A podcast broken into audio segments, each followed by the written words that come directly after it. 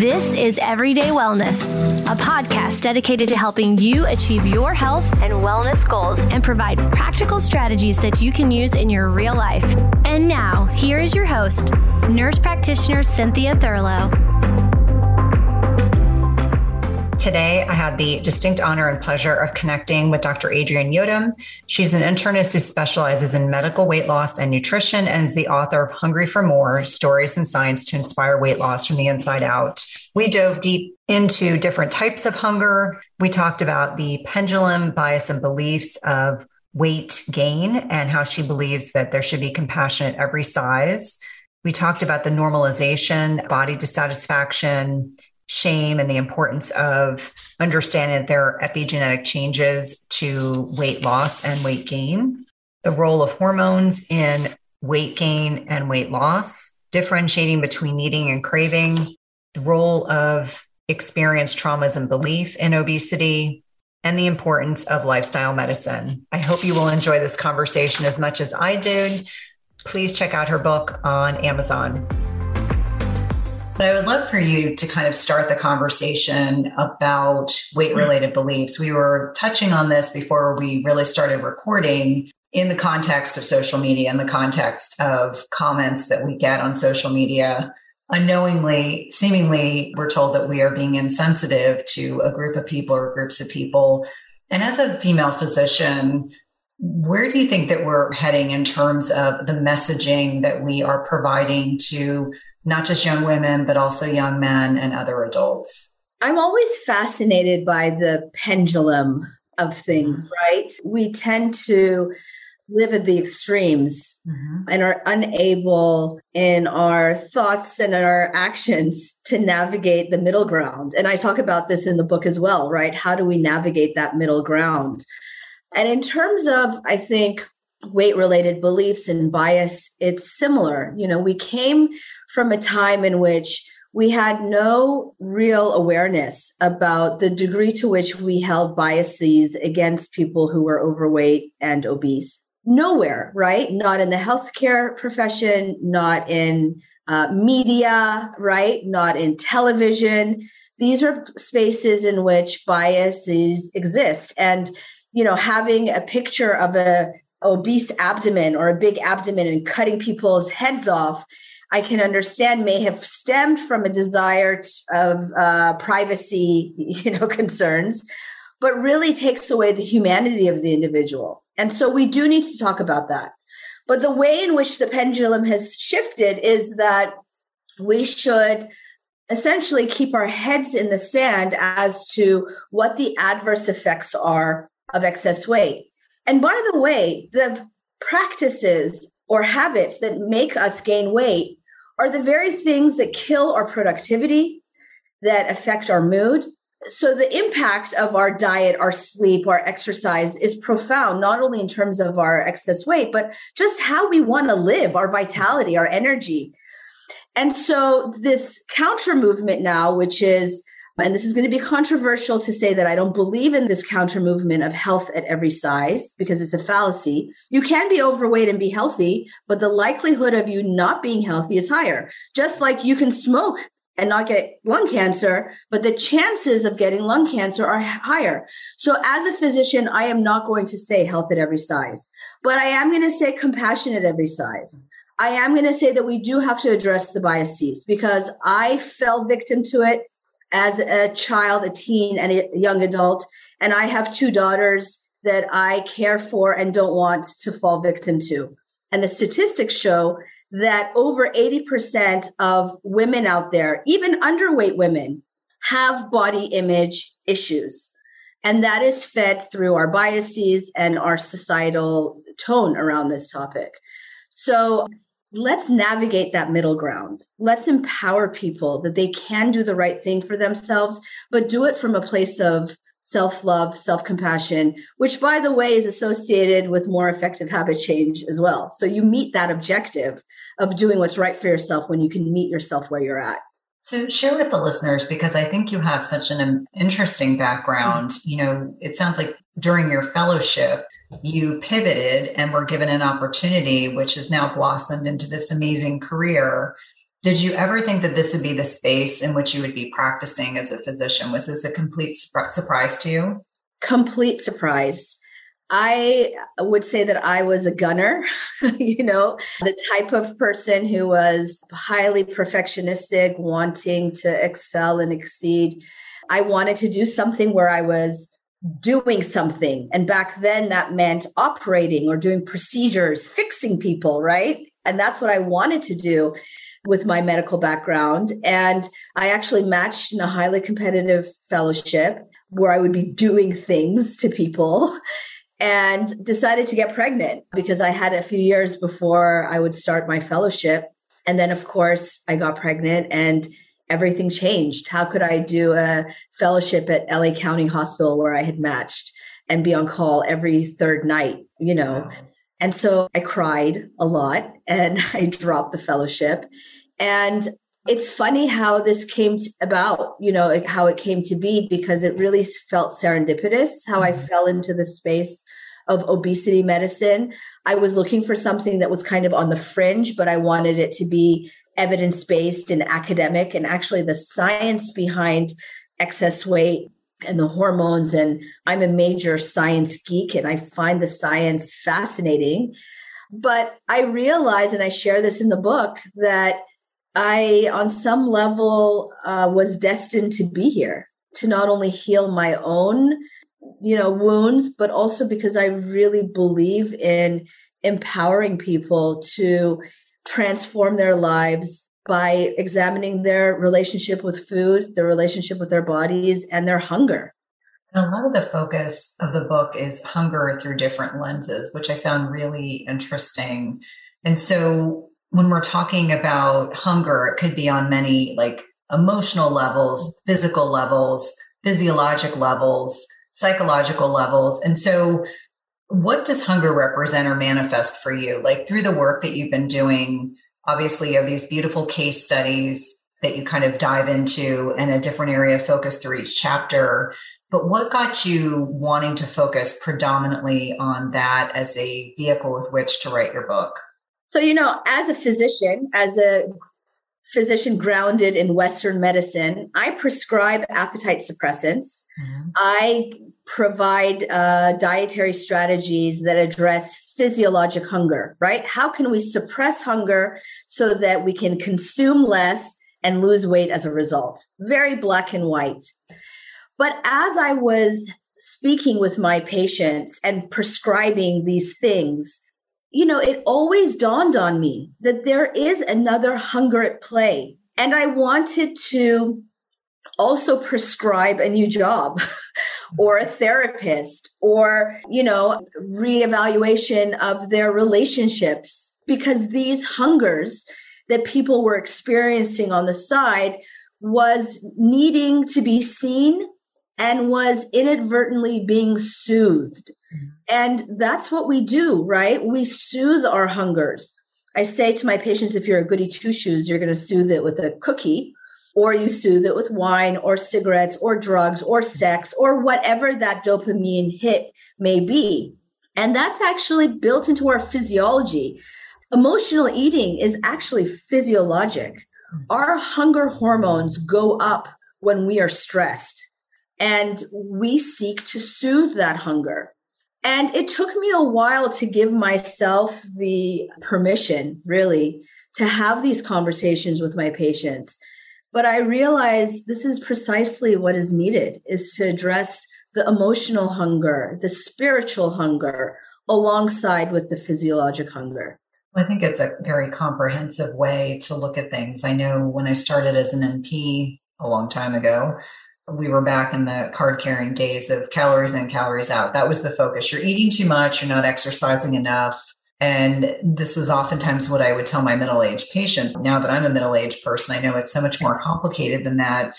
And so, one of the things I found really interesting as I was starting to read the book was that we have this embedded body dissatisfaction that you mentioned starts as early, can start as early as six years old. And I wonder how many young women and men, I mean, I have all boys, start the comparisonitis, whether it's social media images, whether it's print ads, whether it's things they see in movies or on TV.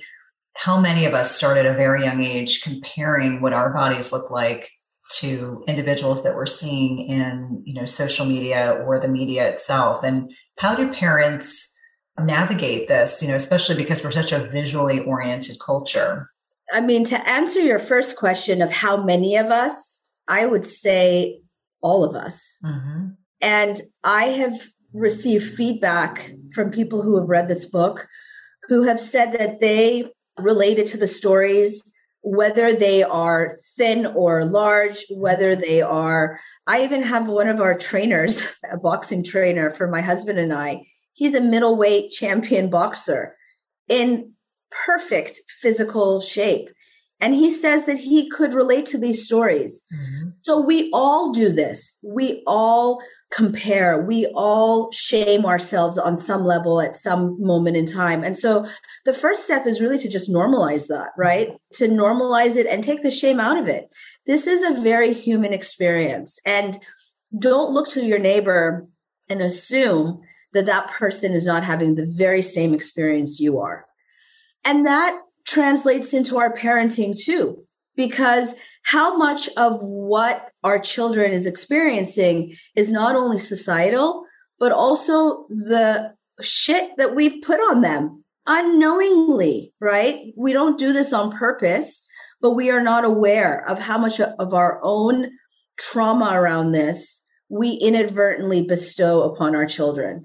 And so the first step to navigating it is really looking within. I share stories in the book, but I even a few weeks ago had a patient come in and or a parent come in and brought in his 16 year old child. And i usually don't see adolescents. I'm an adult physician but i kind of had my arm twisted because his father was so impassioned about having his daughter seen for weight loss. But i said you know you need to come in because i will talk to the parents. And he kept telling me that this was about health and yes the child had gained 15 pounds during COVID. And, but I pushed him on that. You know, was there an abnormal lab test? Was there a family history of diabetes? Mm-hmm. No. And so I pushed and pushed, and finally he responded, and they were of a particular ethnicity, close knit ethnicity. And he said, I don't want my daughter to marry American or a Black or a Mexican. Essentially, what he was saying was that he was worried about belonging. Mm-hmm. And as an immigrant, I suspect he was struggling with his own belonging mm-hmm. or lack thereof, right? And so, you know, it sounds very harsh what the father said, but you can still have compassion for him too. Yes. Knowing that he's also coming from his own pain point. Mm-hmm. And he was inadvertently bestowing that onto his daughter. And so the hard work, you know, begins within ourselves to be aware of where we're coming from. And when we know better, you know, about our own story, then we're better able to navigate that with our children. I think that's such an important point. I remember growing up, my mom is first generation, and my grandfather was Italian. He was very harsh and domineering. And my mom grew up feeling a lot of shame about her weight and consequently, she was a closet emotional eater. And one of the things I remember her saying to me when I was probably a teenager was that I don't want you to have the issues I have with food. So my brother and I grew up in a pretty healthy environment, but I do recall my father, my parents are divorced, my father saying to me as I went off to college, mm-hmm. you know, these are the things he was worried about. He was most concerned that I was going to gain weight. He's like, I don't want you to go off to college. I'm thinking of a million things a father could choose to say to their child. His greatest was concern was that I was going to gain weight when I got to college. And I remember thinking, I was like, what a strange thing for a dad to say to their daughter. Uh, but, you know, didn't say that to my brother when he went off to college.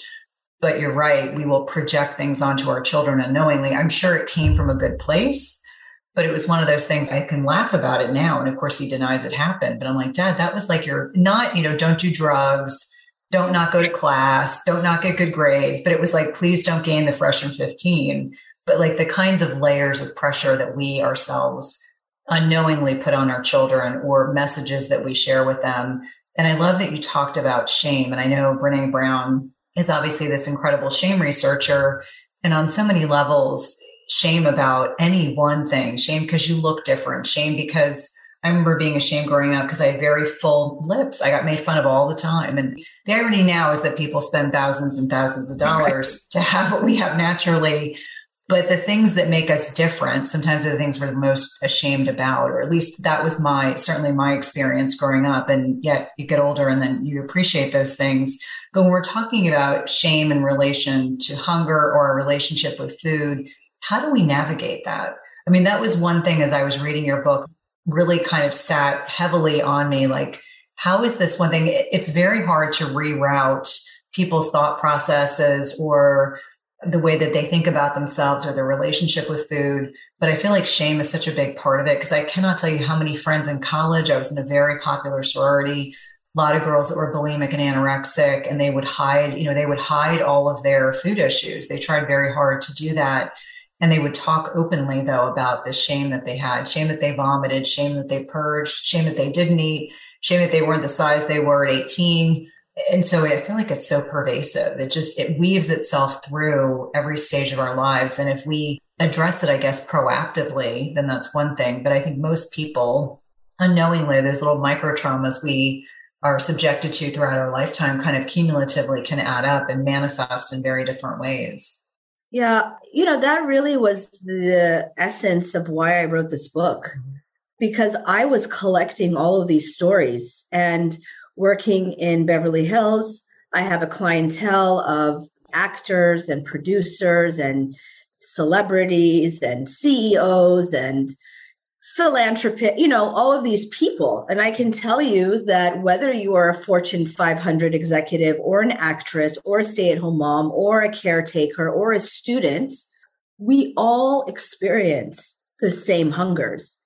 And I was very deliberate in sharing my personal stories for that reason too, because I wanted people to know that even though I'm on this side of the desk, advising you does not mean that I'm immune to the human condition. And that is very powerful. When you can see the common humanity behind your struggles, right? I mean, yeah. it is such a breath of fresh air to, to know that it's not just me, that everyone mm-hmm. is having this experience. And so I have the privilege of being reminded every day in my work mm-hmm by talking to others that this is our human condition. But for those people who don't have that privilege, you have a choice in what thoughts you seek to, you know, engage in. And reminding yourself that this is a collective experience, that this is a common condition or the human condition, I think goes a long way to helping you disengage from those thoughts that bring about feelings of shame. One of the things that you talk about in the book is, you know, the scarcity mindset, which I, I think can be applicable to so many things that go on right now. But you mentioned how there are epigenetic changes. There are changes that can occur over time when there's been a degree of food restriction. And I will make this relevant to my listeners because I get a lot of questions about whether or not fasting is appropriate for pregnant or breastfeeding women. And my answer is always no. And as I was reading your book over the weekend, I highlighted a page. I mentioned that, you know, we were going to be talking today. And I said, this is one of the reasons why I'm not a fan of fasting for pregnant women. And so you talk about the Dutch hunger winter of the 1940s, and you talk about the multi generational impact of food scarcity and how, you know, that can epigenetically and hormonally shift things significantly. And so I'd love for us to kind of you know, veer the conversation a little bit in that direction because I find this really, really interesting. You know, when you look at families that have generational obesity or you see patterns that are happening.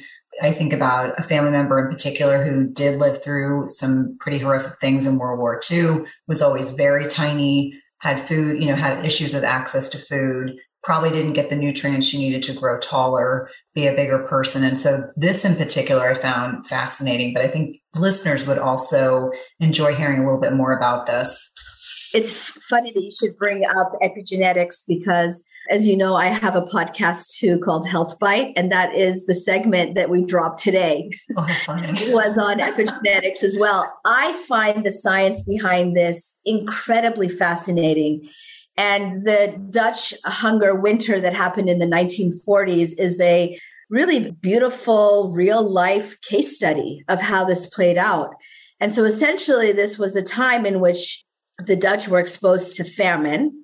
And because of their healthcare system, they collected very detailed medical records on families who were exposed to famine and then went back and studied the individuals six decades later, 60 years mm-hmm. later, to see what their health status was. And what they found was that individuals who were in utero during famine, so they were, you know, their mothers were pregnant with them while their mothers were exposed to famine, had what we call epigenetic changes as compared to their siblings before or after. Now, what is epigenetics? Basically, our genetics or our genes, our DNA is made up of genes, which translate into our hair color, our personality, our physicality, right? And then we have areas before our genes that code for these important things that can be turned on or turned off through chemical modifications. That is called epigenetics. And we know that our behaviors, our lifestyle, and our environment can create these chemical modifications. So, what they found in these individuals who were exposed to famine in utero is that certain genes were methylated or demethylated, and that's basically a molecule was attached to that area to turn on and off genes that put them at greater risk for metabolic consequences, insulin resistance and diabetes, lipid abnormalities, heart disease, and even schizophrenia. And when they went back 60 years later, they found that those changes were embedded in the DNA and that those people had those adverse effects. The good news here is, though, that even those changes are reversible. So f- for me, you know, my kind of MO is all about agency. We talked about this before we started recording, how our goal is to empower people. And I know, Cynthia, yours is as well. What can give you more sense of agency than knowing that you can impact your genetics and the genetics of your progeny through your actions? It is so powerful and beautiful that we have that ability to do that.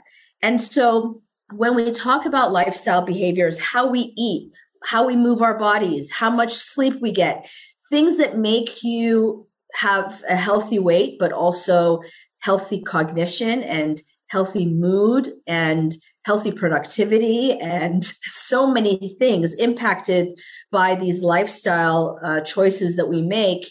And knowing that we can actually impact our children's genetics that way is powerful. At some point, we've all been sold a big fat lie. It's called the protein misconception. So starting in the 1980s, we all believed that more protein equated to more muscle growth. And I'm here to tell you it's a big misconception. This has a great deal to do that our body can only absorb protein that's broken down into smaller building blocks called amino acids. It doesn't matter if you're consuming 30 grams of protein or 300 grams of protein. If you don't have a sufficient supply of enzymes to digest the protein, your muscles will ultimately be unable to use these as vital building blocks. That's why it's crucial you take a high quality digestive enzyme. The one I trust and use myself is called Masszymes by Bioptimizers. Masszymes is a full spectrum enzyme formula with more protease than any other commercially available product product with five different forms of protease. Plus, it contains all the other key enzymes you need for optimal digestion. If you're experiencing bloating, gas, or digestive distress, a contributing factor can be that your body is no longer producing as much digestive enzymes. And you can try Masszymes today risk-free. They have a 365 day full money back guarantee and is the gold standard in the industry. Go to bioptimizers.com com slash Cynthia. That's B-I-O-P-T-I-M-I-Z-E-R-S dot com slash Cynthia and use promo code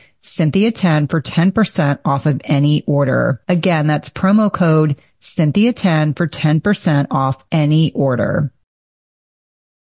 Do you find yourself struggling to get a good night's sleep? If so, you may be dealing with a hidden mineral deficiency. It is not at all uncommon in perimenopause and menopause to deal with sleep challenges. And we know that one of many contributory reasons for poor sleep can be a reduction in specific minerals that help regulate sleep quality, including magnesium, which is involved in GABA, which is our body's main calming neurotransmitter. We also know that we need potassium to create melatonin. And this is a hormone that is a master antioxidant, but is also utilized to help induce sleep, we also think about things like zinc, which can balance excitatory neurotransmitters like glutamate. And if it's overactive, meaning if your glutamate levels are too high, it can prevent your brain from becoming more relaxed and inducing sleep. And lastly, selenium increases both our deep sleep and sleep duration. All these minerals matter a lot for sleep and any imbalances or deficits can have a major impact on the quality of sleep you get each night. And that's why I love Beam Minerals. They offer a full spectrum mineral supplement that gives you every essential mineral your body needs in the right doses, all in a highly absorbable liquid form. All you do is take a shot of beam minerals about an hour before bed. Don't worry, it tastes like water and you'll replenish all of your body's minerals in about 30 seconds and give your brain what it needs for deep restorative sleep.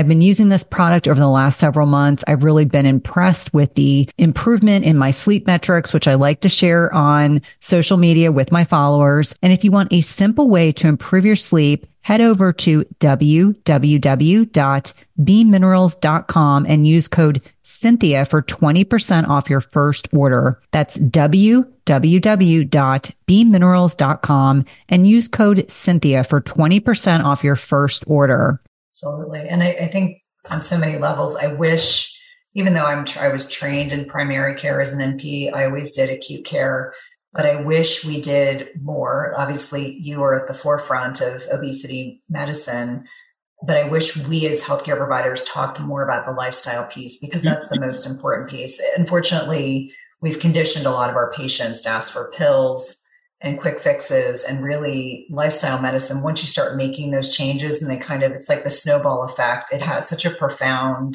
improvement on every other facet of our lives but unfortunately we've again conditioned patients like, okay, we're going to go to our healthcare professional and we have this symptom, which requires a pill. When in reality, we need to do these six other things. And if we did those, we wouldn't have ended at the point where we need the medication. Now, I always think about Audrey Hepburn because I believe in the 1940s, and they explained how petite she was.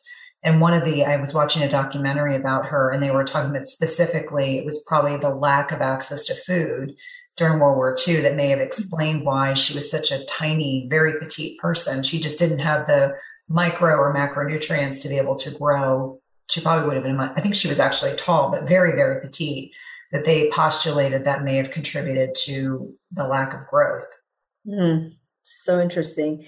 Yeah. And can I also just speak to the healthcare mm-hmm. aspect? Mm-hmm. And this is well, maybe it's in defense of my healthcare colleagues, but maybe not. Because I think it's not just the fact that our healthcare system is geared towards disease. And I agree with you. That is not, we should put, you know, eggs in that basket, but we certainly could do a lot for humanity by taking a preventive approach.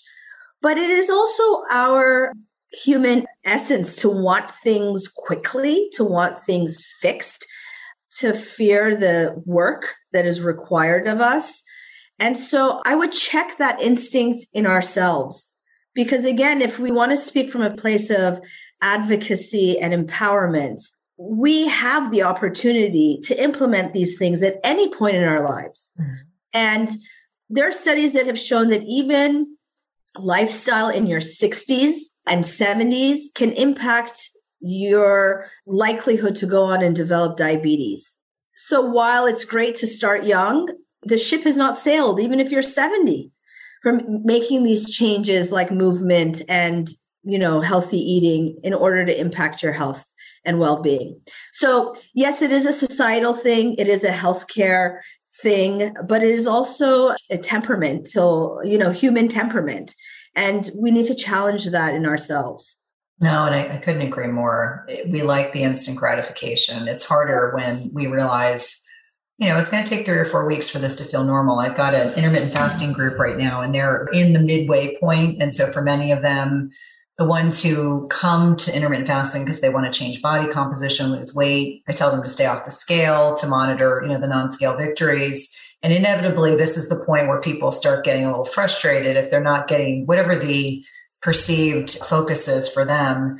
And I just always say, like, trust the process. You may not be able to see the benefits that you're doing, but we know that the benefits are profound just by changing the way that we're eating and in essence changing the way we look at structuring our macros and looking at you know timing of protein and carbohydrates and fats. And so you know there it's a beautiful kind of dance to figure out what works for in each individuals. Now you kind of touched on some of the lifestyle piece and, and one aspect of your book that's so incredibly aligned with what i talk a lot about is the role of sleep and how sleep deprivation can have a profound negative impact, if not the quality of sleep that our bodies need for restorative, helpful sleep. So let's talk a little bit about sleep deprivation and the impact that has on mood, as well as our risk for metabolic disease, because I think it, on so many levels, like that metabolic piece is always very fluid in all of these conversations. But I, but it's probably the area of the book where I took the most notes because I was like, oh, this is such great nuggets of information that I know would be really helpful.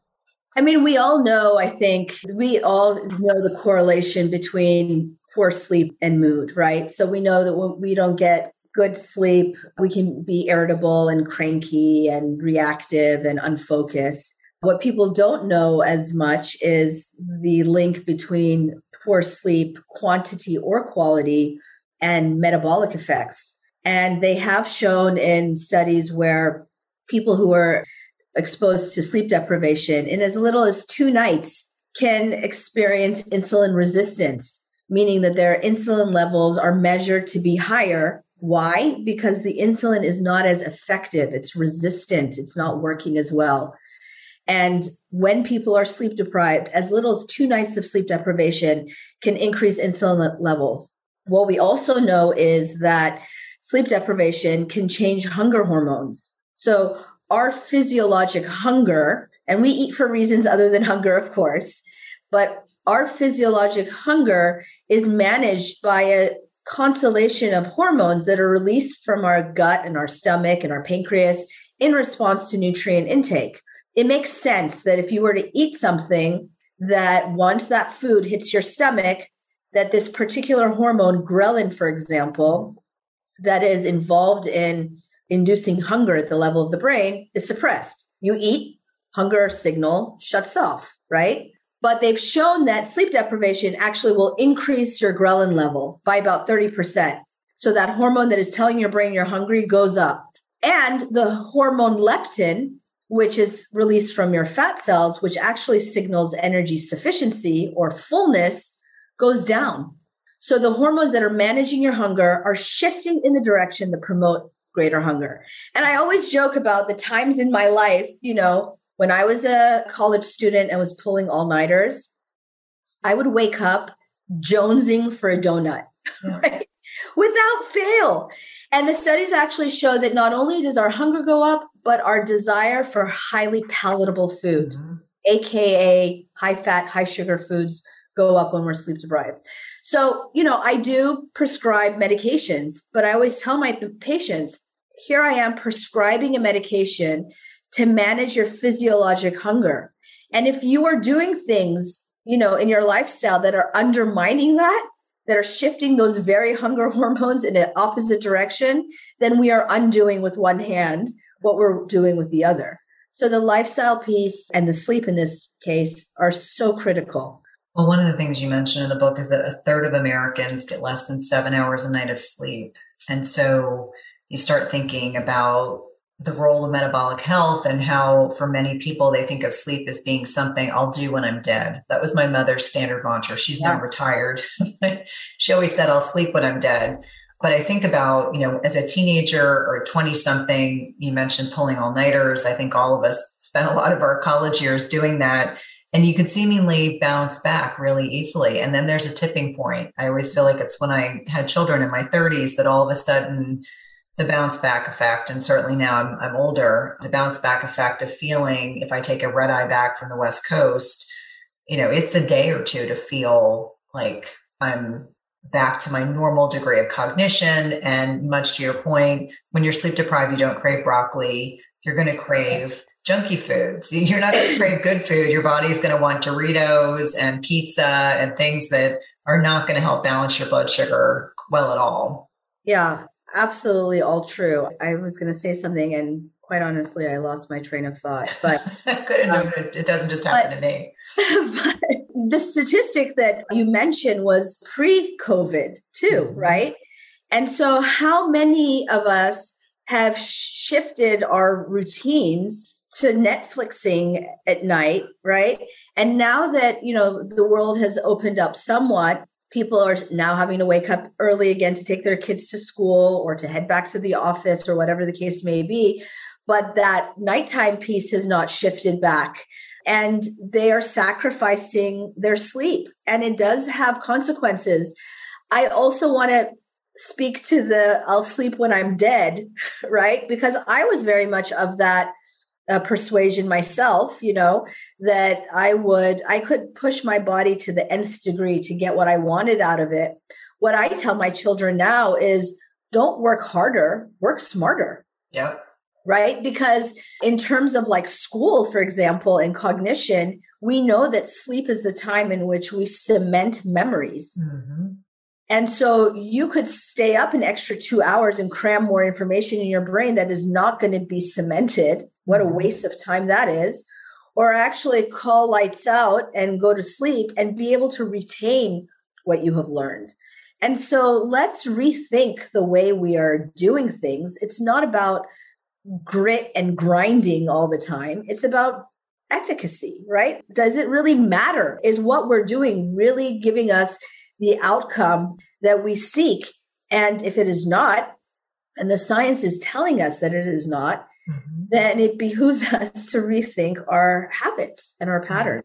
Well, and the net impact of, of COVID on sleep quality makes me reflect on the amount of women in particular that have shared or disclosed that their drinking habits changed enormously during the peak of the pandemic. And so in the book, you talk a lot about what happens in our brains when we drink alcohol, which is not to suggest I'm saying that people shouldn't drink, but being aware of the net impact on sleep quality. And certainly for a lot of middle aged women who listen to this podcast, this is particularly relevant. What happens to our brains when we consume alcohol that impacts our sleep quality? Because I do talk about this, but it always helps to have it reinforced by another colleague so that it, you know, kind of gets people laser focused and very transparent about how some of their lifestyle habits can impact their sleep in negative ways. Yeah. You know, and I also share in the book that I was, you know, of that cohort as well. You know, we were drinking wine. We've always been wine drinkers, and that the wine drink consumption increased during the pandemic.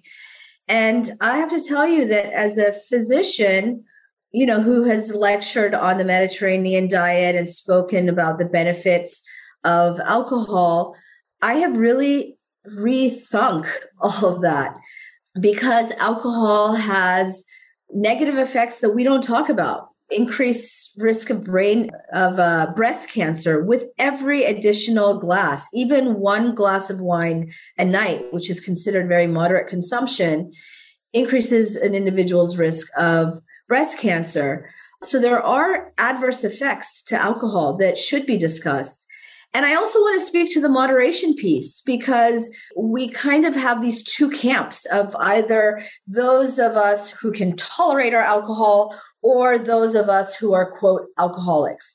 But guess what? When you are using something, anything for that matter, whether it's alcohol, whether it's sugar, whether it's smoking, to soothe to give you that dopamine hit. And your body's response to that naturally is by upping the ante. So we know that when we engage in any behavior on a regular basis, the amount that you need going forward to get that dopamine hit increases. So your body doesn't release the dopamine as quickly as it did three months ago, six months ago. That is a major bait to your brain, right? Of getting you to engage in that behavior over and over again. So, number one, let's call it what it is. Okay. This is a substance that, that when used to soothe, is baiting your brain to increase the consumption. It does have negative effects. I'm not shaming. We can make choices. I mm-hmm. still enjoy a glass of wine, but I don't want my head to be in the sand about what the implications are there. And I think it's important to discuss.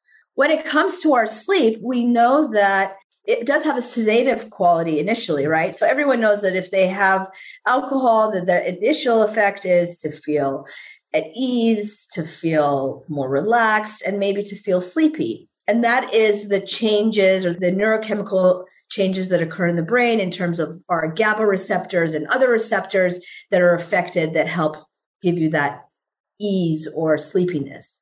But the brain likes to be in equ- equilibrium. And so it counteracts that GABAergic effect or that soothing effect by also kicking up those neurotransmitters in the brain that promote that are stimulating and it can promote anxiety which is why people sometimes get anxious with alcohol or angry and combative with alcohol but these two effects don't happen at the same time they happen such the sedating effect happens first, and then the stimulating effect happens later. And so, whether we perceive it or not, and most drinkers will perceive that several hours into their sleep, they have an awakening, but some people may not even perceive it, but they are having an awakening in terms of their sleep architecture. And we know that when sleep is disrupted in that way, it affects our hunger hormones.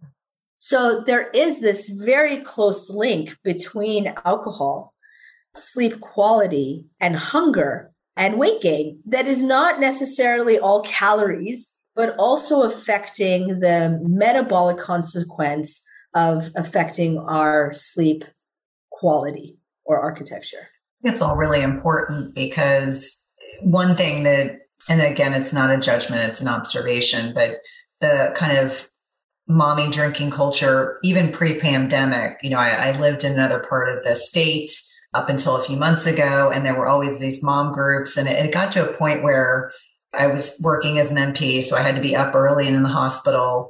But the amount of drinking that went on, you know, at these events was so much that it was no longer something that I could do and then go to work in the morning. Even if I had a glass, it would just make me instantly, I was always the sleepy person. I would drink alcohol and want to go sleep.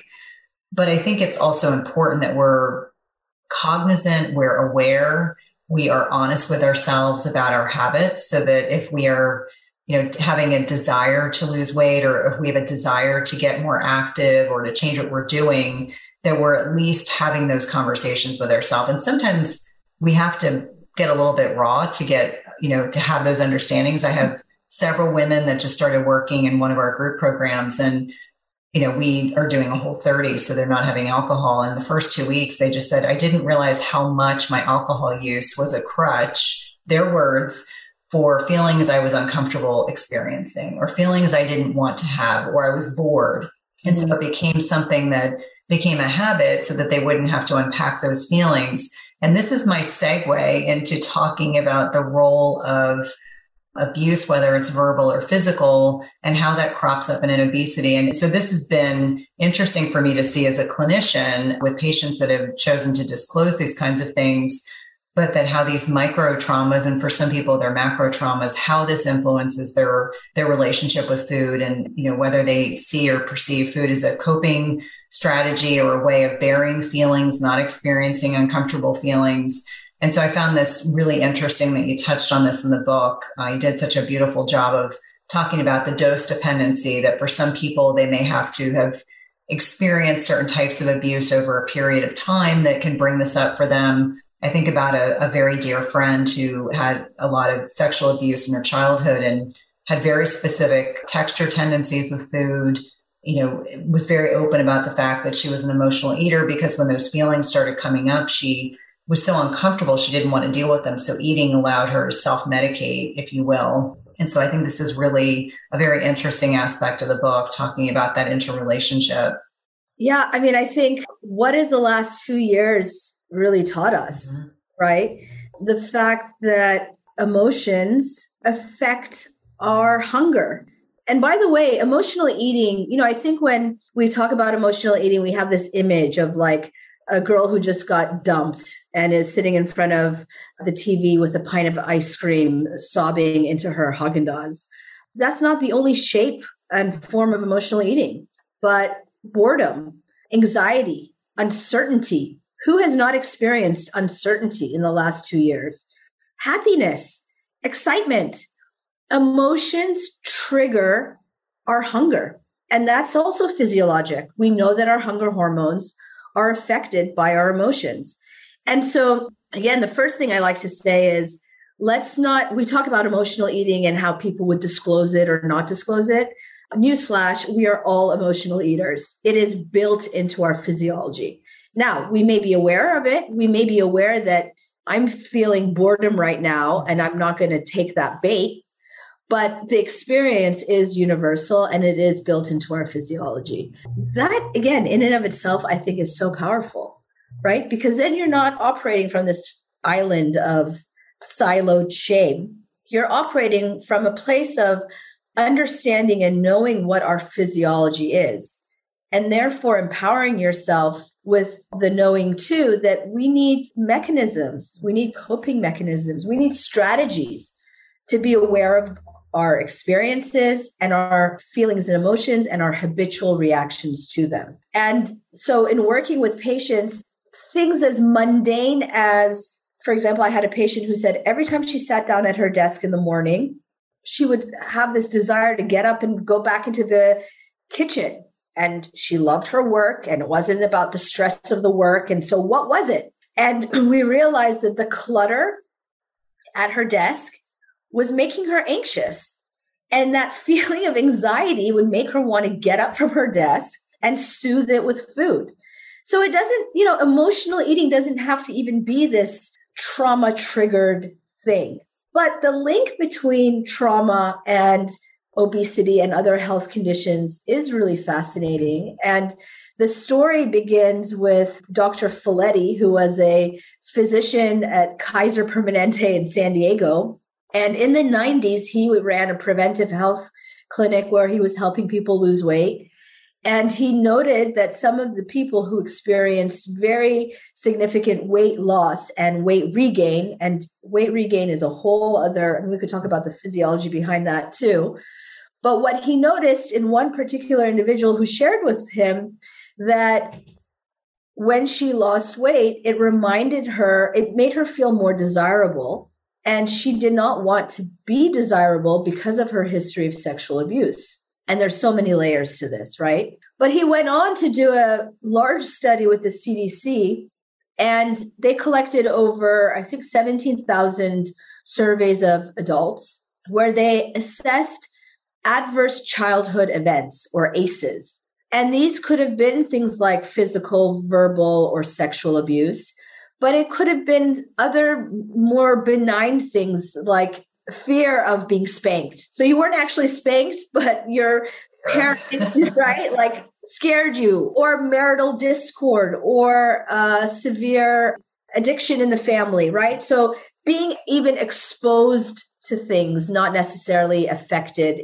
personally predicted the likelihood for people to go on and be obese later in life. And obesity is just the clinical term that refers to essentially 30 pounds of excess weight.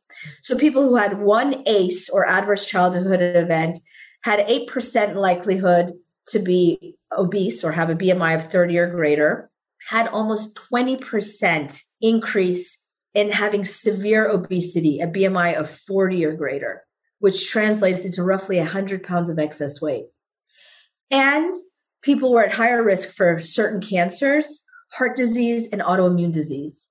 Unbelievable. And the correlation one might think is maybe addiction like okay so someone who had abusive or traumatic childhood is more likely to smoke cigarettes and then go on to have lung cancer mm-hmm. that may be the case but when they took into account behaviors such as smoking the correlation still existed And they found that actually it was an epigenetic phenomena. Wow. So that childhood trauma methylated the sequence of genes that were involved in lung cancer and put people at a greater risk.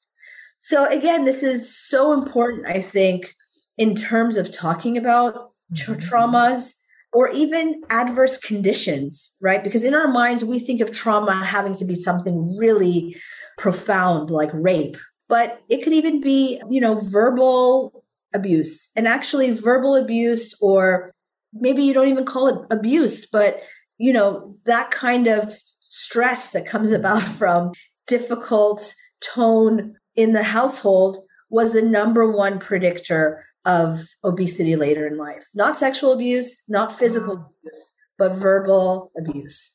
I mean, that's profound. You know, I, I'm sure everyone that's listening is thinking what I'm thinking. You know, our parents do the best they can, right? You know, as we're growing up, they do the very best they can. And yet, whether it's perceived stress or it's actual things that are going on, they have the power to be able to do these epigenetic changes. And so that's a lot to process. Wow. That's unbelievable. I got a lot of questions. Ironically, you brought it up, you touched on it, of women who are asking what actually is happening when they have this weight regain, when they have dieted or they've changed their frequency of eating patterns or they've started exercising, they're looking at better quality sleep, they lose weight, and then they get this rebound effect. Is that physiologically the fat cells, you know, resetting themselves like they're, you know, it's this feast famine issue? Or is there something more to it that is underlying that process for them? There's a lot of things that happen physiologically when we lose weight. And let's remember that our genetics is very much preserved from the time that we were in scarcity, right? So back when we were hunters and gatherers and food availability was not what it is now, it was scarce. And so our bodies evolved to hold on to energy because the fear was that there wouldn't be sufficient energy, you know, next month. And so it developed the means in order to hold on to calories, hold on to fat. When a body loses weight, that is seen as a threat right? Even though we're in a different time, we're in a time of abundance, mm-hmm. and that that weight loss is actually helping our bodies if we have diabetes or, you know, sleep apnea or what have you, it is perceived as a threat. And so it causes all of these counter regulatory processes that promote weight regain. For example, hunger hormones go up and they stay up even a year later after you lose weight. Just knowing that, though, right? That hunger, and I don't advocate for hunger, I don't advocate for starvation diets. I have a very balanced approach. But if you've eaten what you know to be sufficient and you're feeling hunger, don't be afraid of that, right? Mm-hmm. Know that that's your body's way of getting you to regain weight. Why? Because it's afraid it, of scarcity and it is not operating from a place of what most of us are privileged to have, which is abundance. Another thing that happens is that the metabolism drops. Now, it's true that if you do quote crash diets or don't eat the right things, that you can lose more muscle and have a greater drop in your metabolism. However, anytime you lose weight, your metabolism will drop. Why? Because think about it. Your metabolism is the energy that is required of you to live, right? And if you have 20 pounds less of flesh and fat and cells that need to be kept alive, right? Then your metabolism, the amount of energy that you're using to stay alive, is less. Mm-hmm. So your metabolism will drop. What does that mean? That means you can't go back to eating what you used to eat in order to maintain. Your diet will forever need to be changed in order to maintain that weight loss. Or your energy expenditure through exercise needs to be such to compensate for that. So it's frustrating, right? it's frustrating. But if we can know that that's what's happening, then at least we know, you know, we're operating from a place of understanding. We know what we're dealing with. And when we do have that experience, you know, we're better prepared to combat it. Mighty Maca is a superfood drink mix full of 30 plus natural ingredients, and it was formulated by Dr. Anna Cabeca during her healing journey. Mighty Maca Plus ingredients, which include nourishing ingredients like organic maca powder, turmeric, quercetin, broccoli, parsley, trans resveratrol, pomegranate extract, and more, were carefully selected for immune support, to sustain energy, provide mental clarity, and improve recovery. It also tastes delicious. It supports healthy detoxification and alkalinity in the body, balances hormones, fights free radicals, and neutralizes lactic acid, all while increasing your energy and vitality. It helps improve your digestion and reignites your libido. It's a powerful superfood drink mix that needs to be part of your daily routine. And Dr. Anna is offering my listeners 10% off your first purchase by using the link dranna.com slash Cynthia. That's 10% off your first per, that's 10% off your first purchase by using the link dranna.com slash Cynthia. It's delicious and nutritious.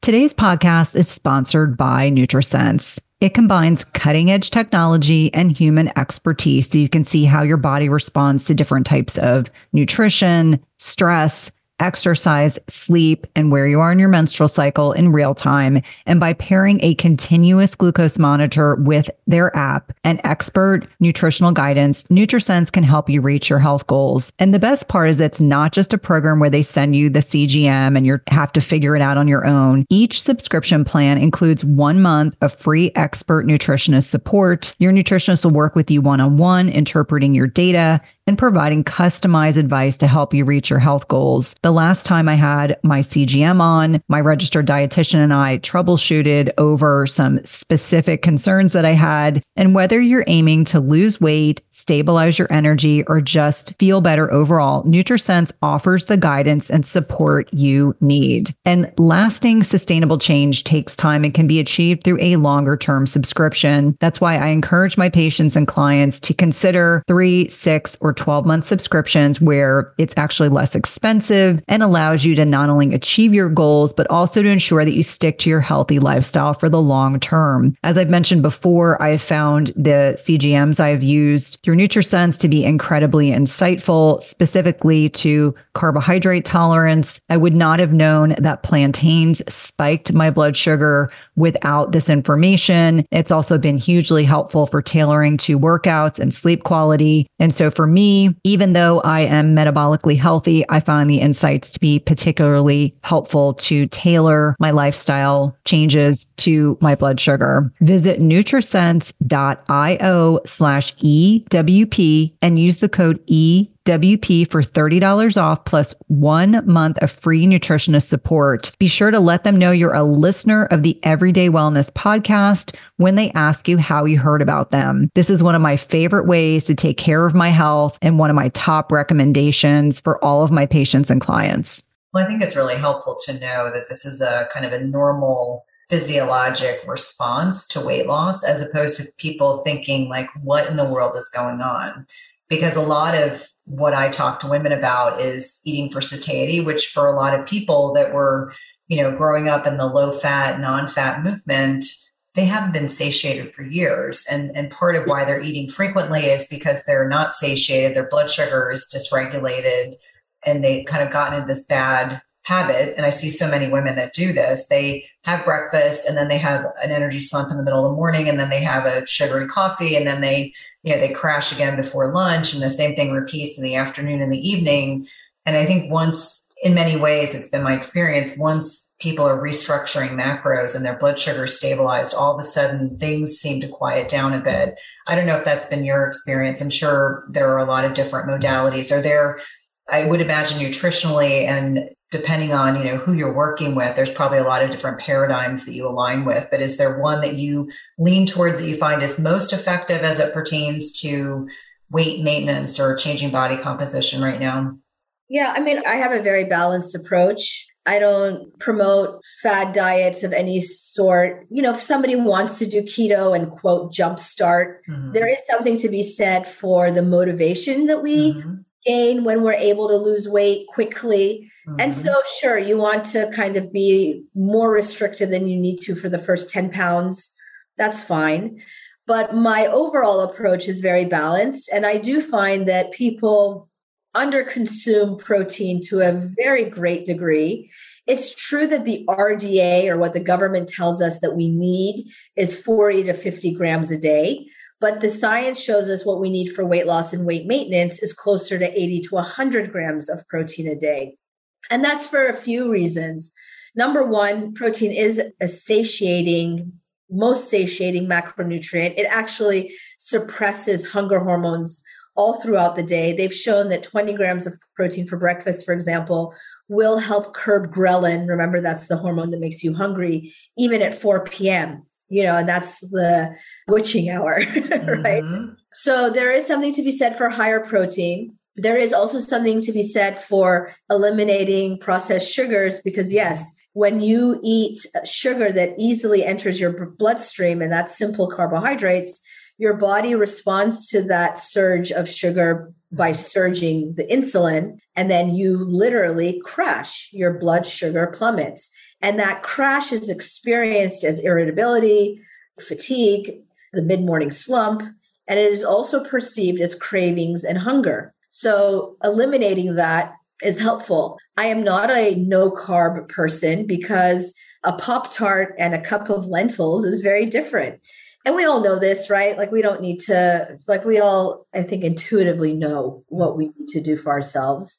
So, when you have a cup of lentils, for example, that fiber and that carbohydrate is stabilizing your blood sugar. It's giving you a more steady rise so that you're energized by the carbohydrate as opposed to yanked uh, by the neck.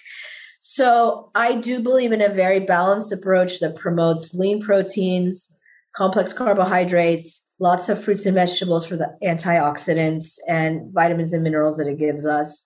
And that's the way that we, you know, that we can maintain as well is by being balanced. It's not sexy though, right? It's not mm-hmm. sexy. Like mm-hmm. people want me to say, please pee on a keto stick, and that'll be the answer to all your problems. Oh, goodness. sorry, folks. you know, I wish it was so easy, right? Yeah, well, but I love that our philosophies are very aligned. That you know, protein is is something that most, if not all, people are under consuming, and that you know, when I when I'm working with people north of 40, you know, trying to maintain muscle mass uh, when sarcopenia really becomes an issue of muscle mass aging and bone changes and all sorts of things.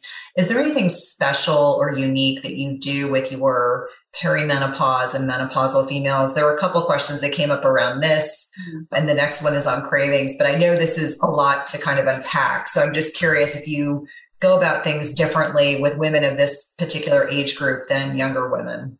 Well, you know, again, let's understand first what's happening to the body during menopause. Essentially, the change in relative testosterone to estrogen. So, we, as women, of course, we have testosterone as well. It's not exclusively a male hormone. but when our estrogen levels fall, that relative amount of testosterone is what targets excess weight in the midsection. So that's why in Mary perimenopause, women start to complain about, you know, now the mid abdominal bulge is happening. So that's physiologic. There's also women start to lose muscle mass in their 30s, so way before menopause, but then that accelerates during menopause. And so that's another reason why protein and exercise, by the way, are so important because if you're not consuming adequate amounts of protein, then you are going to lose more muscle at a more precipitous rate. So I really emphasize, you know, those features of adequate protein as well as movement and exercise.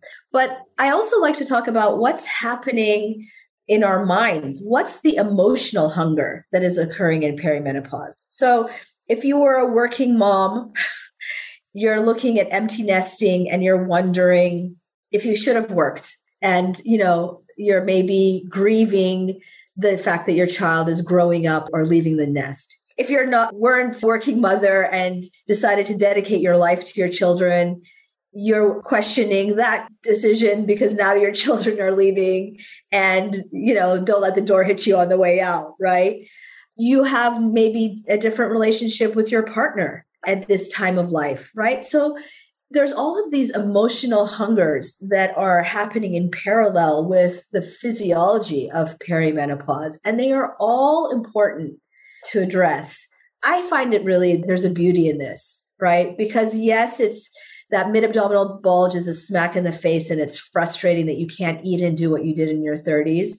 But it's also a wake up call, you know, to become aware of what your true desires, mm-hmm. longing, wants are. And if you answer that hunger, it's an invitation to mm-hmm. live in alignment with what you deserve, right? To live fully well and wholeheartedly. And so, yes, we can grieve the change in body composition and the change in i always call it we're no longer shiny new pennies you know like when you're at the gym the 20 year olds they're like yeah. shiny new pennies no mm-hmm. we're not but you can also use it as an opportunity well it's such a refreshing perspective because i think when I, I see other females speaking about this middle age transition and stage there's a lot of focus on lack as opposed to abundance. And I think being grateful and looking at things from a different lens can really be a beautiful way of reframing.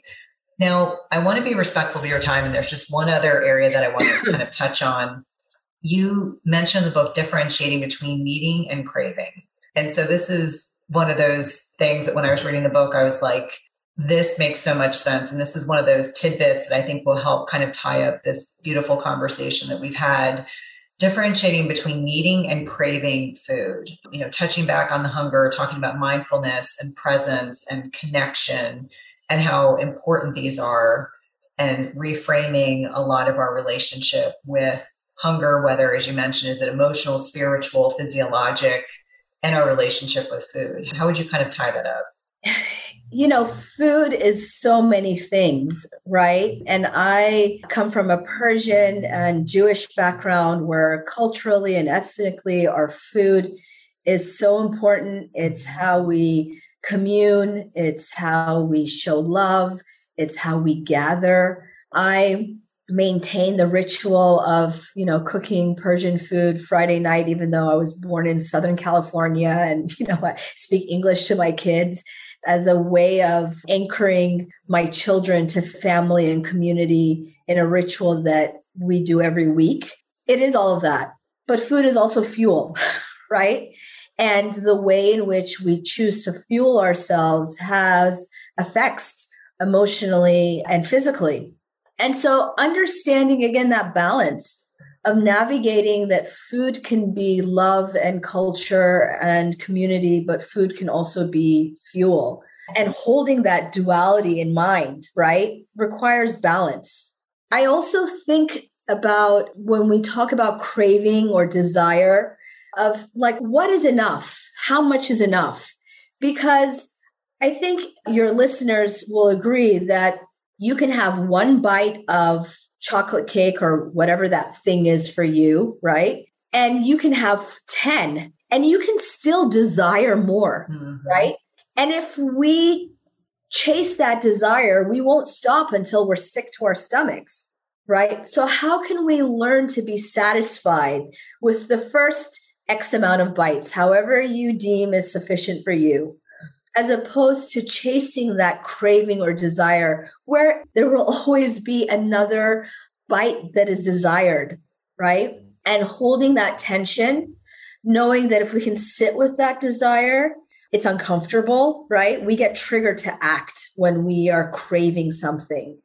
But if we can sit with it and know we're not going to break, you can experience that like itch, but it's not going to break you.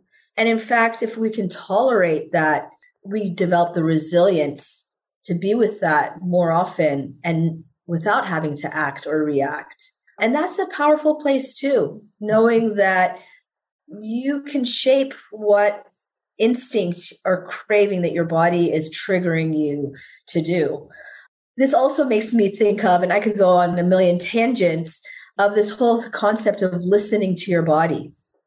Right? A lot of times people in the wellness space will say, listen to your body, right? And if your body wants something, then it wants it, it needs it, right? So listen to it. Well, let's, if we're going to listen to our body, then let's really see how that plays out, okay? and i am not anti you know anything you want to have uh, some sugary snack my personal vice is sour gummy things i'm obsessed with all sour gummy things right and i'll eat them but if your body is telling you to consume that big heavy meal and it feels comfort in the moment from comfort food what does your body tell you 30 minutes later when you're lethargic what does it tell you 60 minutes later, 90 minutes later when you have brain fog? So if you're going to listen to your body, you have to listen to your body not just in that moment, but be mindful of what your body is telling you throughout the rest of the day.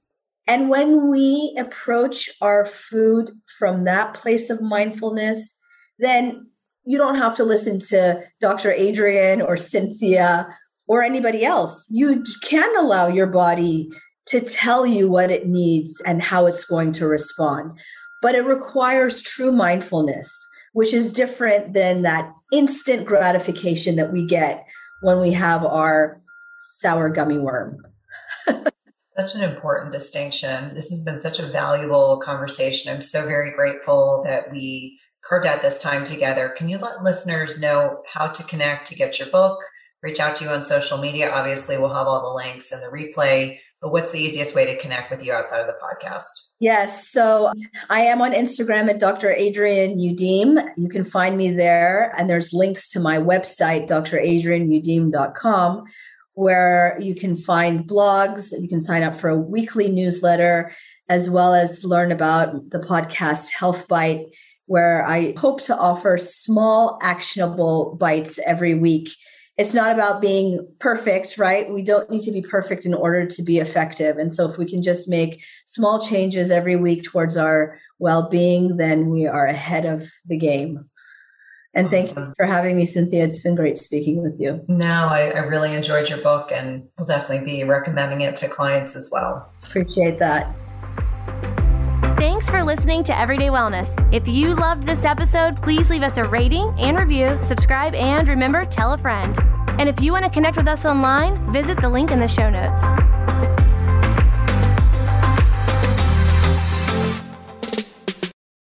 Just as you carefully choose the cut of meat or freshness of produce that you cook at home, you should carefully choose chemical free cookware that provides a healthy and safe cooking experience.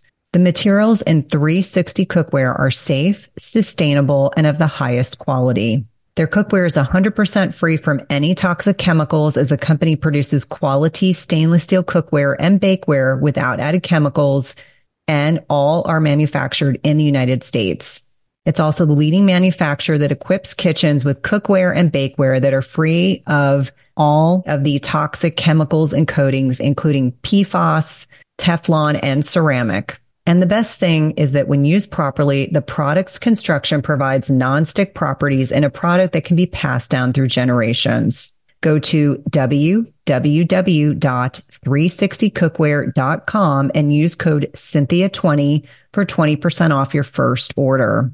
Again, that's 360cookware.com and use code Cynthia20 for 20% off your first order. We've been using their products over the last several months and have really been pleased with not only the durability, but ease of cleanliness.